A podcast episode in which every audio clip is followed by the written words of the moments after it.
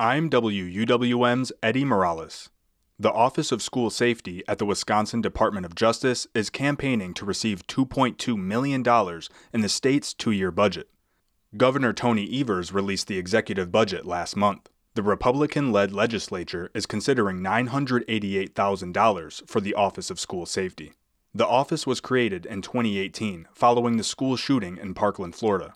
Yesterday, Democratic Attorney General Josh Kaul was joined by Max Schachter, whose 14 year old son, Alex, died in the Parkland tragedy. Schachter says you can't make schools safe if you're operating on a shoestring budget.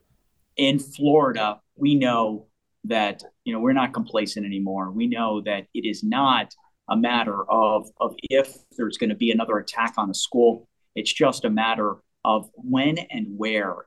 If given the requested funding, the Office of School Safety would hire 16 full time positions. Schachter says people can learn from the horrible failures and mistakes that happen in Parkland to prevent anything like it from happening in Wisconsin. He says in Parkland, they now prioritize safety and security at schools, an initiative that Florida has spent over $200 million a year on. You know, after our tragedy, we understand that the most important thing is not whether or not your son or daughter gets an A or B on the test. It's to make sure that they make it home every day to their family, that their staff make it home every day to their loved ones. Since its inception, the Wisconsin Office of School Safety has distributed $100 million in federal grants to schools and has helped train teachers on how to handle bullying. Speak Up, Speak Out is the office's 24 hour staffed tip line for teachers and students. The line received over 1,000 tips in a three month period last year. Attorney General Kaul shares more of the office's duties.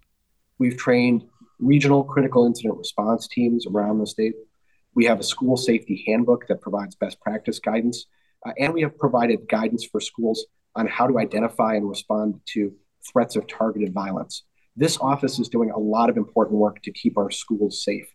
Kaul says 2023 is a critical year for the office because he expects the federal grant money that's funding operations to run out this year. Eddie Morales, 89.7, WUWM, Milwaukee's NPR.